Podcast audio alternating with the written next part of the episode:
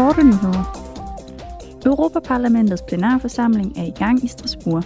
I morgen forventes parlamentet at give sin endelige godkendelse af opdaterede regler vedrørende design, produktion og affaldshåndtering af alle slags batterier i EU. Målet med aftalen, der blev nået sammen med rådet i december, er at sikre en stærkere og mere konkurrencedygtig erhvervssektor, hvilket er afgørende for EU's energiomstilling og strategisk uafhængighed. I dag vil parlamentet stemme om sin forhandlingsposition vedrørende nye regler, der skal hjælpe med at håndtere kunstig intelligens. Parlamentet forventes at bakke op om forbud mod systemer til biometrisk fjernidentifikation, kategorisering baseret på følsomme karakteristika, forudsigende politiarbejde og følelsesgenkendelsessystemer. Så snart parlamentet har vedtaget sin position, kan forhandlingerne med rådet om lovens endelige udformning begynde.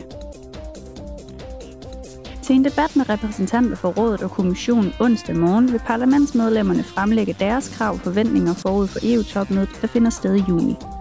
Til topmødet i Bruxelles forventes stats- og regeringscheferne at fokusere på den seneste udvikling i Ruslands krig mod Ukraine. De forventes også at drøfte finans- og budgetpolitik, migration og EU's forbindelser til tredje lande.